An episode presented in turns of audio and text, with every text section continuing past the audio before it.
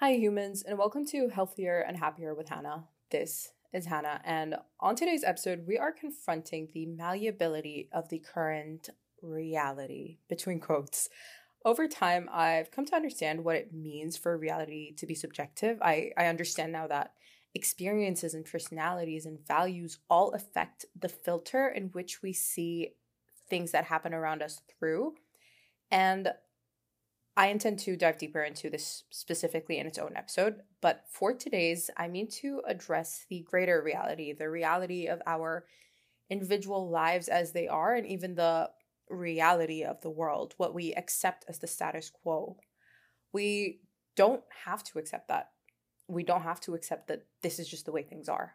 We don't have to accept that as the reason for why things won't change or can't change because I personally don't think it's true. I, it's just something that is said to pacify those of us who dare to dream of more. And we are witnessing the evidence of this. We are witnessing the possibilities. We're witnessing people all over the world resisting and standing up to this version of reality, which belongs to a small, powerful percentage of the world. Yes, powerful, but small.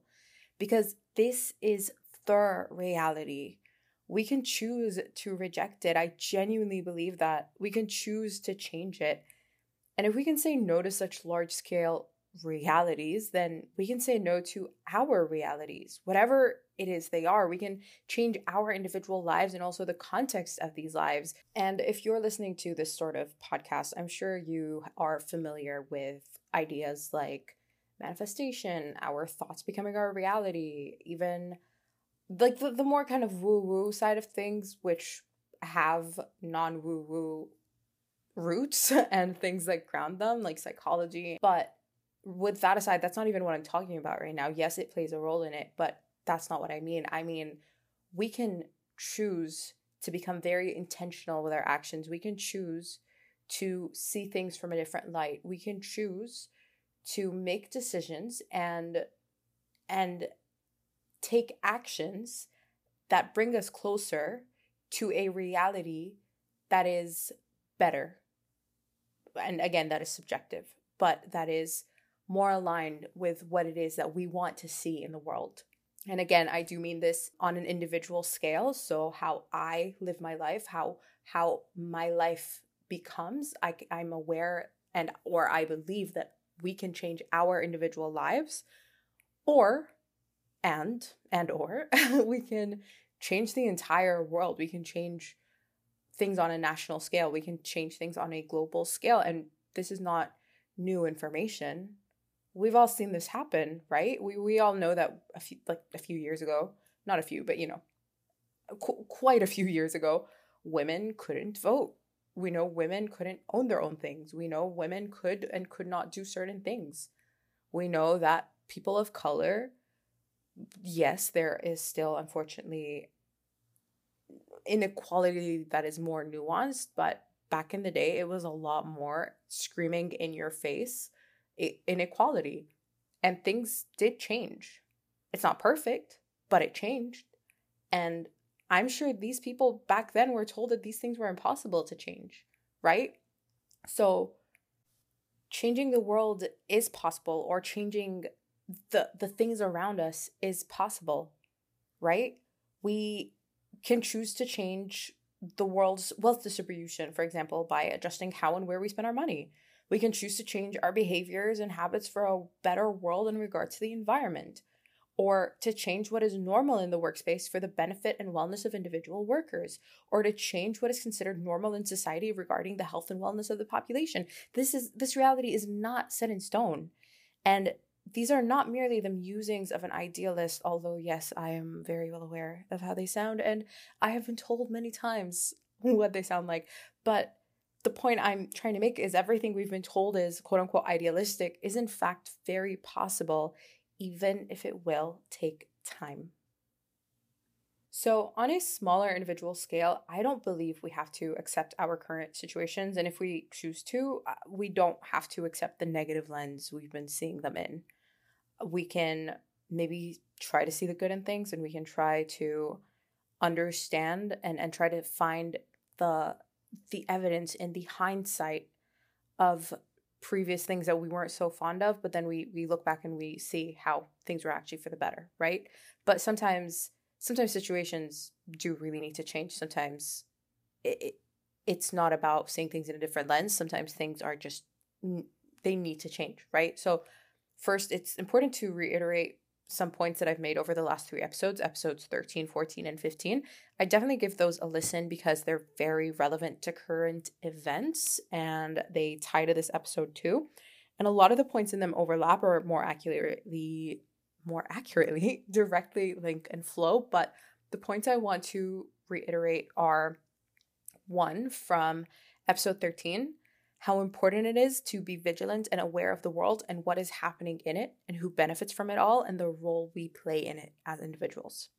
Two, from episode 14, that we hold so much more power than we think we do, than we are told we do, than people in that smaller, powerful percentage want us to believe we do, especially that one of our powers is in numbers.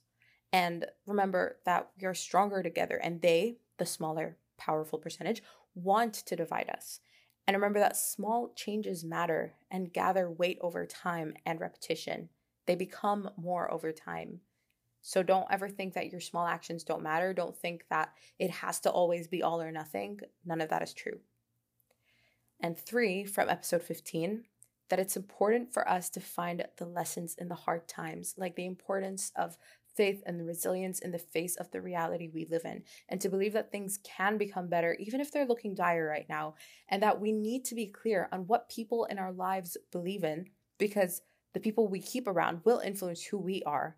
And in the context of today's episode, I want to point out that this includes influencing what it is we believe is and is not possible, like how much we can change our realities individually or globally. If you hang around people that keep telling you it's not possible, it's not possible, it's not possible, then you will believe that and that will become your reality. If you hang around people who are as hopeful, who think bigger thoughts, who are more open-minded, who are able to come up with with solutions and problem solve and all that, then you will feel more motivated within yourself again for on an individual and on a larger scale to actually make things happen and to make things change.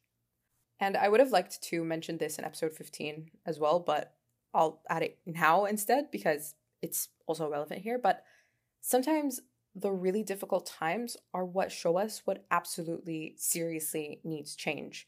It's like that saying that goes along the lines of things changing because the pain of staying the same becomes way greater than change. I I think that's that's also an invaluable lesson from difficult times and it's important to remember that change is possible again on both a personal and global scale, but sometimes it takes that really, really, really difficult time or that really, really, really difficult situation or circumstance to be a catalyst for change, to really give that push for change. Now, on a larger scale, either nationally or globally, whatever, uh, small actions by individuals matter. And the more we all participate, the more we can bring about change. Because we don't have to accept that the current powers of the world will always be the powers of the world or that the leading institutions in this economy will always be the leading ones. We are seeing what boycotts can do in the face of large corporations, and that it is absolutely possible to shift the landscape of the current global economy and global wealth.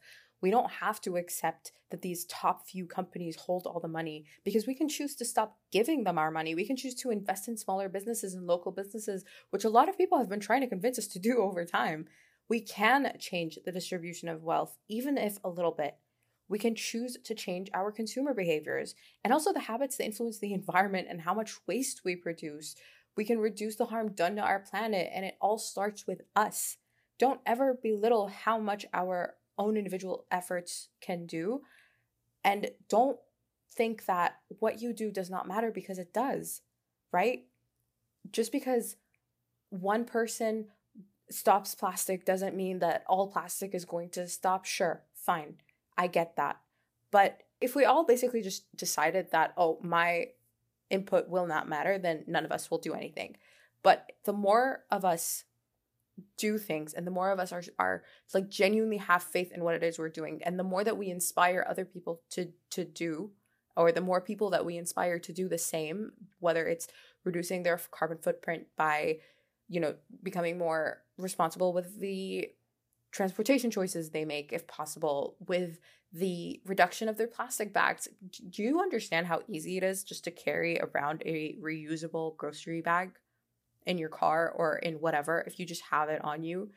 The amount of plastic that an individual grocery trip takes is disgusting. Like with plastic bags without plastic bags it's already disgusting but with plastic bags and bagging your groceries in disposable bags is so unnecessary. And unfortunately, there are a lot of countries in the world that do not. Like, I know that in Europe and stuff, when I was in the UK, I'd always pay to get a plastic bag if I was like, if I really, really needed one and it was like a desperate moment. But otherwise, it's free, which is so much worse. Like, I cannot wait for countries like in the Middle East to start charging for plastic bags because I think that's the only way you can stop people from abusing plastic bags so much at the grocery store. But the amount of people that I come across that are that are that are first of all they make fun of me for the fact that I refuse to use plastic bags. Like I'm always like, no, no, I'm good. I have a bag. And people at grocery stores, like I have, I've had to fight about this because they just insist on giving me plastic bags. I'm like, I don't want them.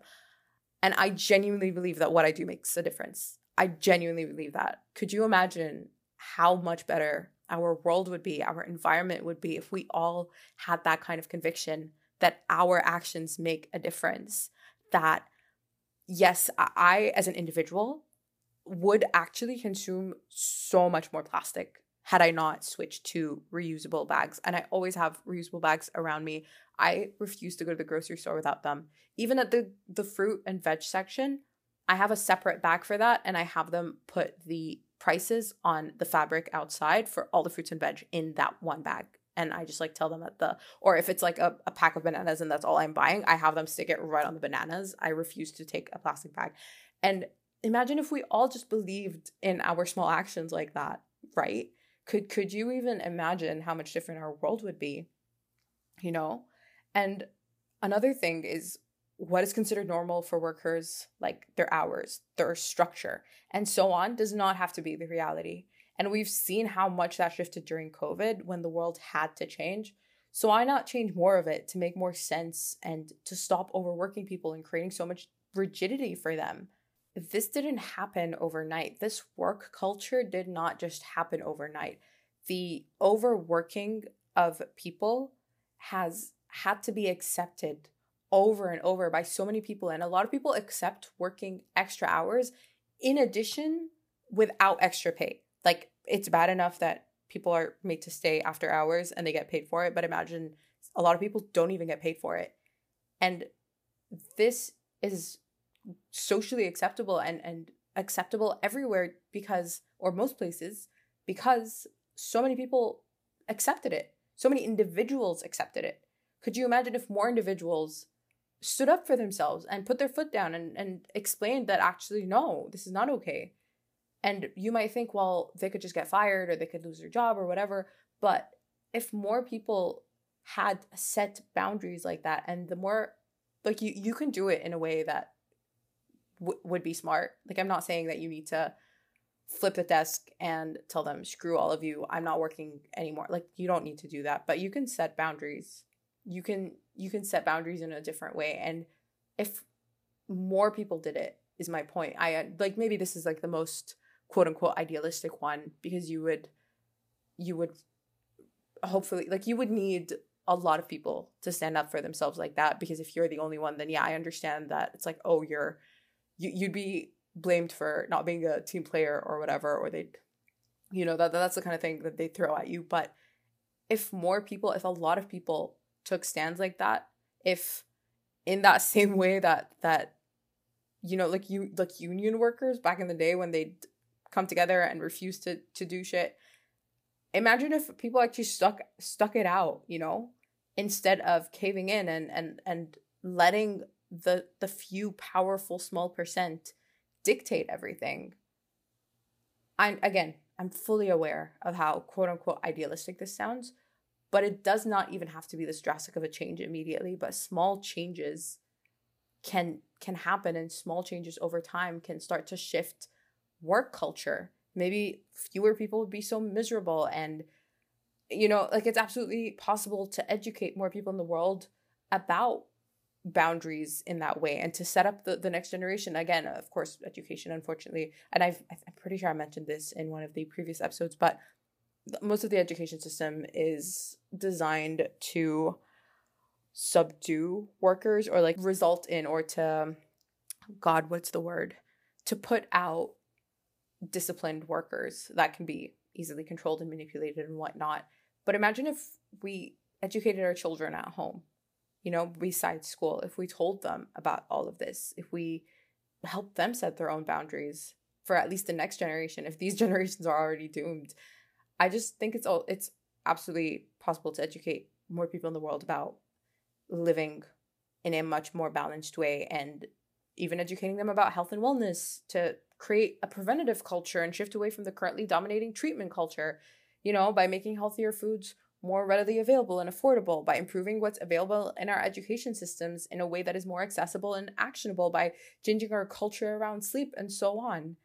The people on top don't benefit from any of this because they're the ones who own the medicine factoring companies or whatever and they're the ones who own own the health insurance companies and all of that. So the top percent does not benefit from that. It doesn't. And that's why they're always they're always making sure that people are unfortunately a little bit behind so that they can need the services that they control. But imagine if we became so aware of that, if we became quote unquote woke about it all, if we delivered or if we carried this message on to the next generation, to our kids, and we became aware of it now, how much of a change can happen over time. And I know some of you might be like, yeah, but like then it'll be too late for me. Don't be selfish. Don't be selfish.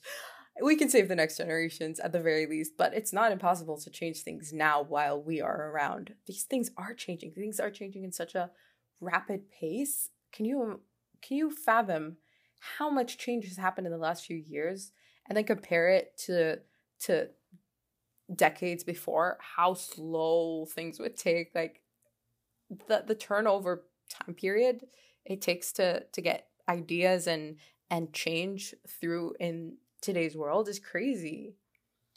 So again, does this all sound idealistic in our current world? Sure, perhaps. But Rome wasn't built in a day and all that, you know, and our current quote unquote normal wasn't built in a day either. Nothing is set in stone. And change starts in small increments at first.